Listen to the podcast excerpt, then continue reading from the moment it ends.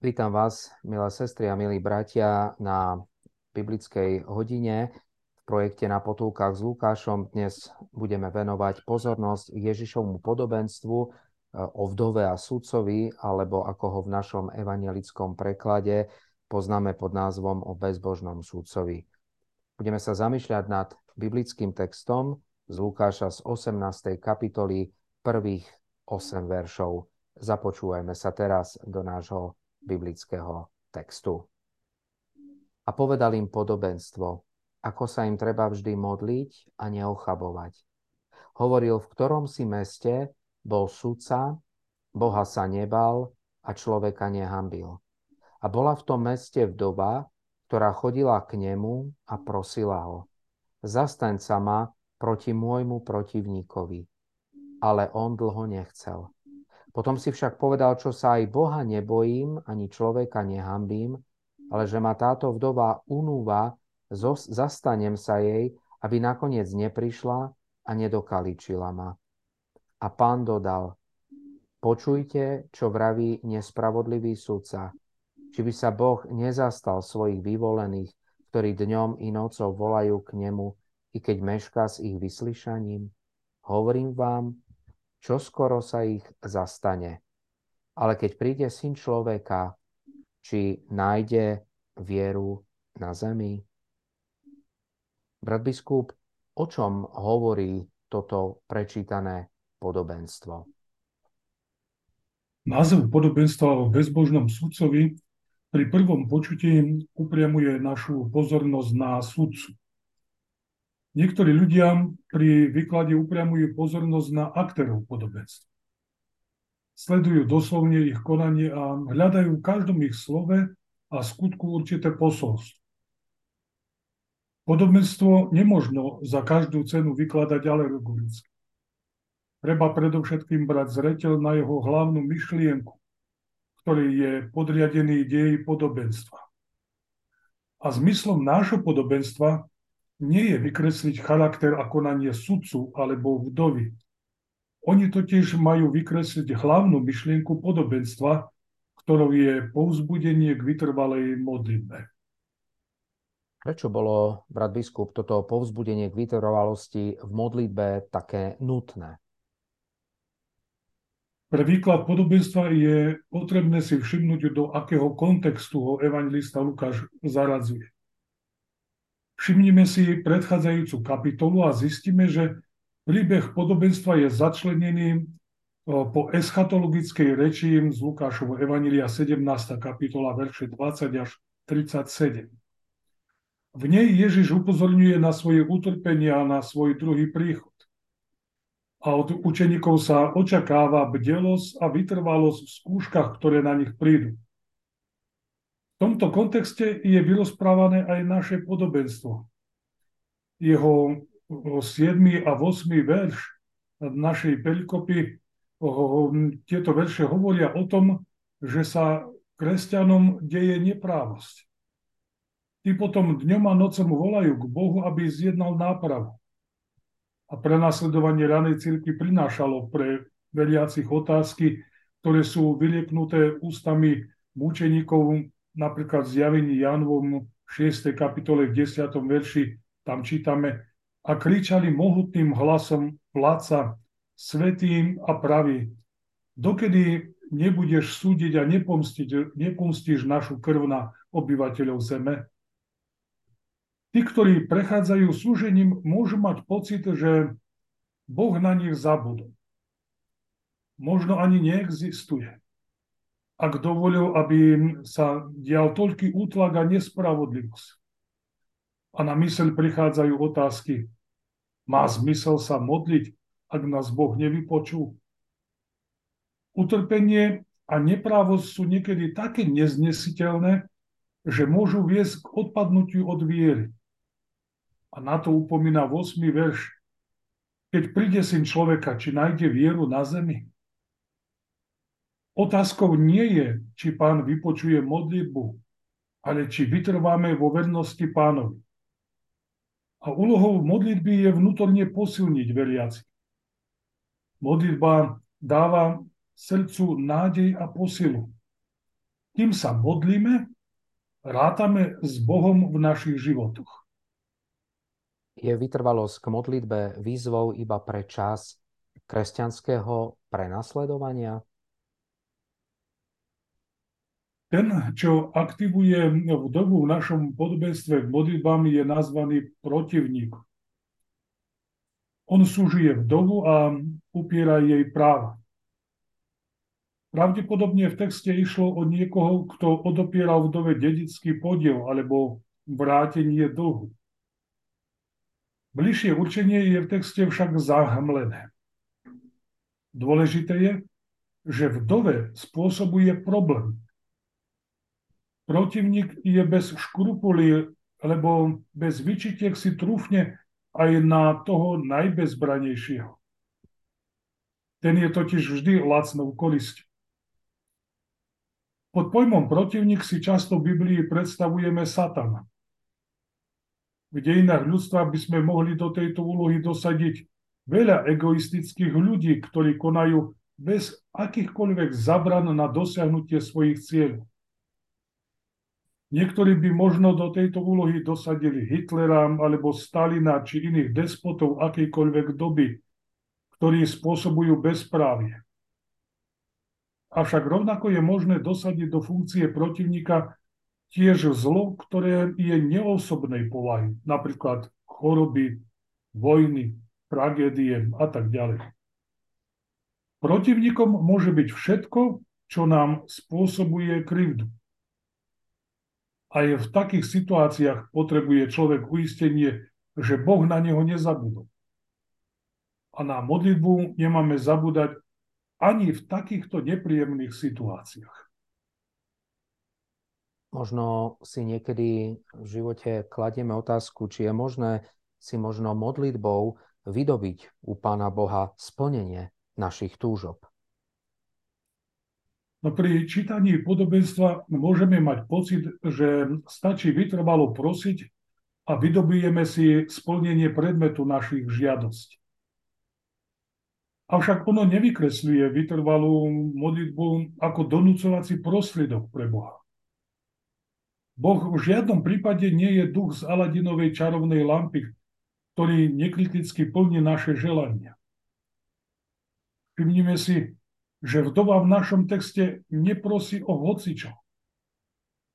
Snaží sa, aby jej bolo dopomôžené k právu. V jej príbehu sa má všetko diať podľa pravidel. Tie pravidla neurčovala ona. Tie boli dané a ona sa nimi riadi. Nemožno ju teda podozrievať z egoistických túžok. Ak v modlitbe prosíme Boha o splnenie našich predkladaných prozieb, nesmie ísť o egocentricky predkladané žiadosti. Má to byť v súlade s pravidlami, ktoré sú dané pre všetkých ľudí. A takými pravidlami sú Božie zákony, jeho vôľa. Ak prosíme v súlade s Božou voľou, tak nám bude prozba splnená.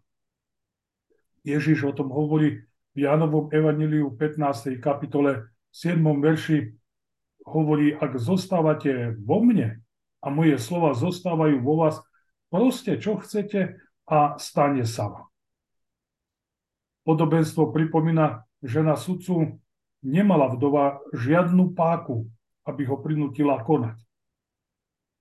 Text hovorí, že sa Boha nebal a ľudí nehambil. Hraje sa na malého boha. Žiadna autorita ho nedonúti konať. Po tejto stránke je prozba vdovy nevymožiteľná. Jej prozba nie je v žiadnom prípade donúcovacím prostriedkom. Vnímanie modlitby ako donúcovacieho prostriedku pre bohov je typická iba pre pohanské náboženstvo. V Ježišovom koncepte modlitby takéto myslenie však nemá žiadne opodstatnenie.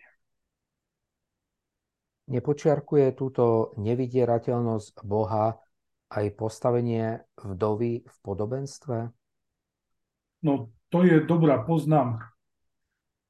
Vdova totiž patrila medzi bezbrané, chudobné sociálne vrstvy spoločnosti. nemala muža a, a, a tak nemala ani zdroj ochrany. Ako bezbraná slabá žena bola terčom útokov tých, ktorí chceli si prilepšiť na jej úkor. Dodnes platí, že bezpravie sa deje najmä na bezbraných. Podobenstvo nepriamo deklaruje, že nemala ani brata, ani synov, ani právnika, ktorí by sa jej boli zastali. A bola odkazaná iba na pomoc sudcu.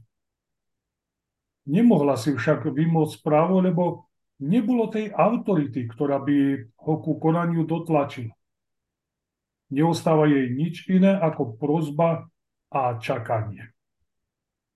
A práve vytrvalosť prozby živila v nej nádej. Stala sa jej zbraňou v jej bezbranosti. Ty si, brat biskup, hovoril o alegórii, o akejsi obraznosti. Koho reprezentuje vdova v našom prečítanom podobenstve? No, môže reprezentovať postavenie církvy. Tá sa totiž mohla cítiť ako nevesta bez ženicha, ktorý skončil na dreve kríža. Prechádzala už od svojho vzniku prenasledovaním, najprv zo strany Židov a neskôr aj zo strany pohanov. Kresťania museli mnohokrát trpieť nespravodlivosť. Ježiš upozorňoval učeníkov, že keď nenavideli jeho, tak budú nenavidieť aj ich. Napríklad môžeme o tom čítať v Janovom Evangeliu 15. kapitole 20. verš. To sa počas dejín neslo církvou veľakrát. V novodobých dejinách sme takýto stav zažili počas socializmu. Dnes je církev v spoločnosti skrze médiá ostrakizovaná kvôli svojim názorom na bioetické otázky spojené s človekom. Vdova môže reprezentovať nielen spoločenstvo církvy, ale môže tiež reprezentovať aj jednotlivých učeníkov, ktorým sa deje krivda. Nevedia sa dovolať pravdy. Vdova symbolizuje prosiacu církev alebo jednotlivcov, ktorí zažívajú útlak a bezprávie. Ako je vôbec možné, že Boh dopustí také bezprávie ak ho písmo vykresľuje ako zástancu vdov a sirvot. No je potrebné povedať, že Ježišovo podobenstvo muselo v tej dobe znieť tiež provokatívne. Veď každý znalec písma vedel, že Boh sa pasoval za ochrancu bezbraných vdov a sirvot. Tento postoj nájdeme na mnohých miestach Biblie. Napríklad v druhej knihe Mojžišovej 22. kapitole verše 21 až 22 čítame Vdovu ani sirotu neutláčajte. Ak ju predsa budeš utláčať a ona bude volať ku mne o pomoc, iste vypočujem jej volať. Niektorí vykladači hovoria, že Ježiš toto podobenstvo opiera o slova z knihy Sirachovej z 35. kapitoly verše 17 až 21. Tam čítame, modlitbou siroty neopovrhne ani vdovy, keď svoju žalbu predniesie z náreku. Či netečú slzy po tváre vdove a jej vykryty sa nevznášajú proti tomu, kto ich vyvolal? Lebo slzy z jej tváre vystupujú do neba a pán, keď ich počuje, nebude sa z toho radovať. To sa korí pánovi ako sa jemu ľubí, toho príjme na milosť, jeho modlitba sa približuje až k oblaku. A modlitba pokorného preniká oblaky, ani sa nevie potešiť, kým sa nedostane do jeho blízkosti, ani neodstúpi, dokiaľ najvyšší nevzhliadne na neho. Aj keď bol ľud Izraela vyzývaný k tomu, aby neutláčal vdovu, Mnohokrát bol opak pravdu. Nie preto, že by to tak pán Boh chcel. Útlak a bezpravie sú produktom konania človeka a nie Boha. To iba my ľudia zvaľujeme na neho vinu pýtajúca, prečo to pán Boh dopustil. Avšak Boh nechce zlo, ktoré sa s nami deje. On iba chce to zlo obrátiť na dobre. Pavel o tom píše v liste rímským v 8. kapitole 28. verši slovami a my vieme, že milujúcim Boha povolaným podľa rady Božej všetky veci slúžia na dobro. Mnoho ľudí aj dnes zanevrie na Boha kvôli nešťastiu, ktoré prežívajú. Hovoria, keby Boh existoval, nebol by dopustil holokaust. Prečo dopustil vojnu? Prečo dopustil toľko utopenia v mojom živote alebo v živote mojej rodiny? Podobne sa mohli pýtať trpiaci kresťania počas prenasledovania kladúci otázky. Myslí to Boh s Kristovým príchodom vážne? Má význam znašať krivdu? Prečo to Boh nezmení? Na také otázky nie je ľahké dávať jednoznačnú odpoveď. V takých prípadoch neexistuje čierno-biela odpoveď.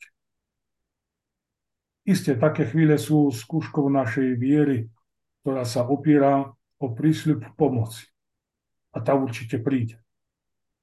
Boh prepaluje našu vieru ako zlato cez oheň. Brat biskup, mnohí ľudia práve pod tlakom nepríjemnosti v živote vykresľujú Boha ako nespravodlivú bytosť. Robí to aj Ježiš v osobe nespravodlivého sudcu v tomto našom prečítanom podobenstve?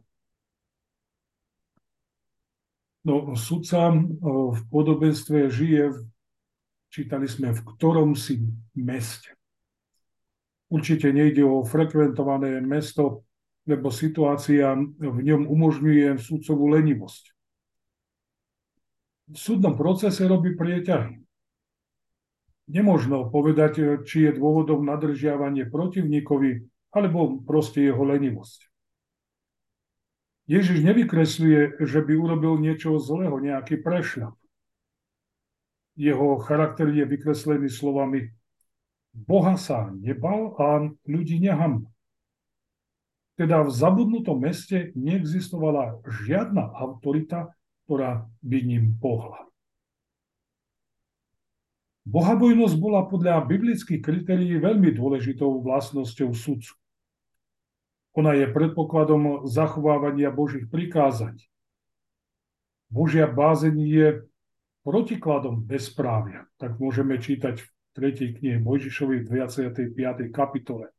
A je základom vynesenia múdreho súdu. Tak hovorí 111. žalm v 10. verši. Tento predpoklad u bezbožného sudcu absentuje. V 6. verši nášho textu je označený tento sudca ako nespravodlivý sudca. Čo má počiarknúť jeho nedotknutelnosť. Neexistuje na neho žiadna páka, ktorá by ním pohla. Ťažko by mohol Ježiš bezmoc, bezbožného sudcu identifikovať s Bohom. Skôr je týmito slovami počiarknutá nenarokovateľnosť vypočutia prozieb. On skutočne nemusí konať. To, čo sudcu prinútilo konať, nie je cit pre spravodlivosť, ale dotieravosť ženy, teda jej vytrvalosť. Neustále prichádza. To slovom v grečine erchetom, ktoré je tu na použité, je v imperfekte, čo znamená, že zdôrazňuje vždy opakovanú činnosť, neunávnu činnosť. Ďalším úsmevným dôvodom, ktorý sudca uvádza, je obava, aby ma nedokaličila. A tu je použité sloveso hypopiadzeň. A možno ho preložiť do našej reči aj ako byť pod okom. To je zmaľovať niekoho, by sme povedali slangovej reči. Avšak ťažko si predstaviť, že by to vdova bola schopná zrealizovať. S tým by si totiž aj sudca bol určite hravú porade. Skôr by utrpela jeho poves, preto chcel už mať od vdovy svetý pokoj. Postava sudcu nereprezentuje Boha. On iba ukazuje, že neexistuje možnosť modlitbami u Boha, Boha k niečomu donútiť. Predovšetkým pri jeho postave sa uplatňuje v rozprávaní podobenstva princíp a minori ad, ad major, to je po našom od menšieho ku väčšiemu, teda princíp, kde sa začína niečím menším a sa potom má zdôrazniť čosi vyššieho. Teda ak je nespravodlivý sudca uprosený ku spravodlivému konaniu, o čo viac počúva spravodlivý Boh modlitby vlastníka. A tento záver podobenstva je útechou pre trpiacich učeníkov. Dáva im jasne najavo, že Boh na teba nezabúda. Biskup, prečo sa potom pán Boh necháva toľko prosíkať a nevypočuje nás v živote hneď? No odpoveď na túto otázku nerieši v podobenstve pán Ježiš priamo. To nás um, chce iba ubezpečiť, že Boh nezabúda a že vytrvalá modlitba bude vypočutá. Avšak výzva k vytrvalosti je dôležitá z viacerých dôvodov. Tým prvým je, že vytrvalosťou prosby dávame najavo, že nám na predmete našich modlitev skutočne záleží. Napríklad, ak nám dieťa predostrie letmú prozbu, vždy zvažujeme, či danú vec skutočne chce. Mnohé prozby u detí síce zaznievajú, ale chyba im hĺbka dôležitosti. Preto takým žiadostiam nevyhovujeme hneď napríklad ak povedia kúp mi psíka, a ak dieťaťu chyba zodpovednosť za zmysel starať sa, potom takejto prozbe určite nevyhovieme. Avšak ak dieťa vytrvalo, dlhodobo prosí, znamená to, že mu na danej veci skutočne záleží. Isté v prípade podobenstva ide o vážnu vec, domoženie sa práva.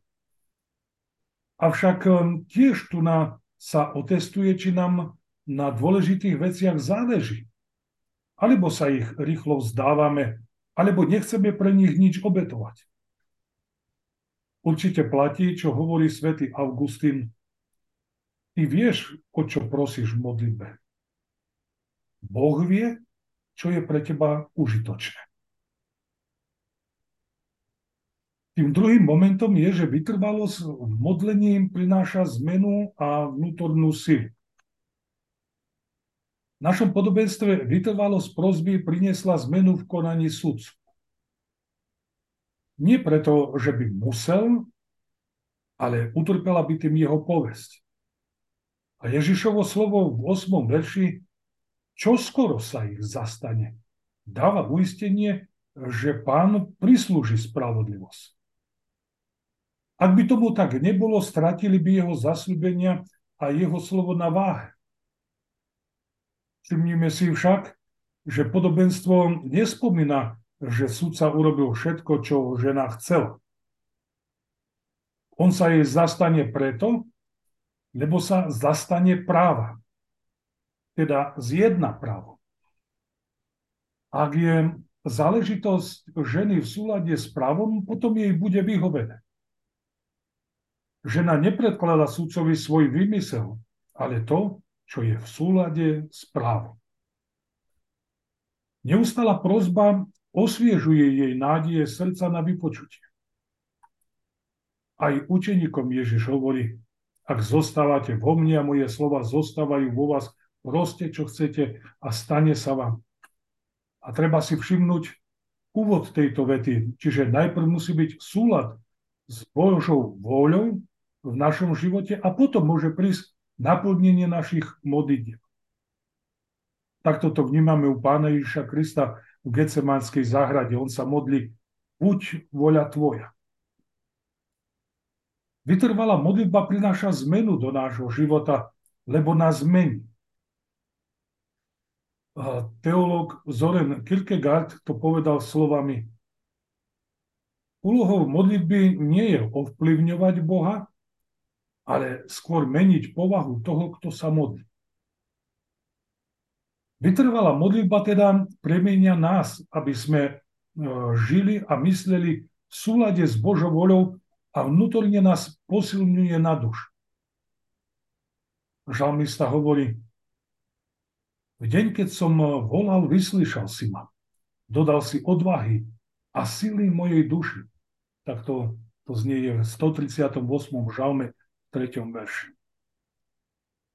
Boh nás skrze vytrvalú modlitbu, teda vnútorne posilňuje, aby sme vytrvali v skúškach a nad nimi zvíťazili.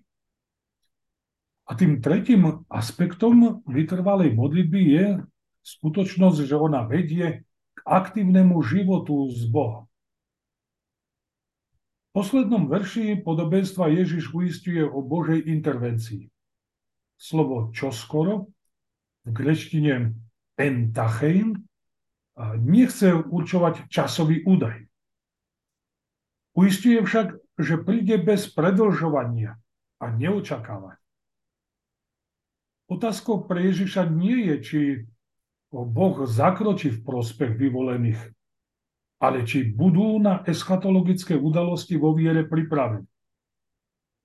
Tým varuje proti unavenosti a vyčerpanosti Ježiš upozorňuje, či na zemi budú jemu verné osoby. Vytrvalosť modlitbe nás vedie k duchovnej bdelosti. A Ježiš naznačuje, že keď vytrváme v modlitbe, vytrváme aj vo viere v živom spojení s Bohom. Viera sa prejavuje vo vytrvalej modlitbe a udržiava človeka vo viere v Boha, lebo modlitba rozširuje srdce, až sa stane schopné prijať Boží dar, ktorým je on sám. Tak to hovorím matka Teresa. Modli sa iba ten, kto aktívne počíta s Bohom v svojom živote. A vytrvalosť modlitbe je pre nás tiež skúškou, či s Bohom v živote počítame. Ježiš v prvom verši tohto podobenstva upozorňuje, že sa treba vždy modliť a neochabovať. Nie, brat biskup, táto ústavičná modlitba akousi utopiou, čiže nejakou nie celkom realizovateľnou vecou? No nie len pán Ježiš, ale aj Apoštol Pavel v liste rímským 12. kapitole 12. verši, kde čítame Veselte sa v nádeji, súžení buďte trpezliví a v modlitbe vytrvali, alebo v prvom liste Tesaloneckým 5. kapitole 17. verši, tam nájdeme napísané, neprestajne sa modlite. Týmito slovami vyzývam k takej neustálej, vytrvalej modlitbe. A ráno církev to viedlo k tomu, že ustanovila tzv. liturgiu hodín, ktorých boli, ktoré boli určené počas celého dňa ako modlitebné chvíle k oslave Boha. K modlitbám sa budili aj v noci, aby nič v neprestajnosti nezanedbali. Aj v židovstve náboženská tradícia mala pevné časy modliť. Takéto pevné modlitebné chvíle majú určite svoj význam a budujú našu voľu. Avšak modlitba nemá byť zbožným úkonom, ale má byť základným postojom nášho života. Neznamená to v kuse sa modliť, ale znamená to nikdy v živote nezabudnúť na modlitbu. A pamätajme na to aj my v svojich životoch.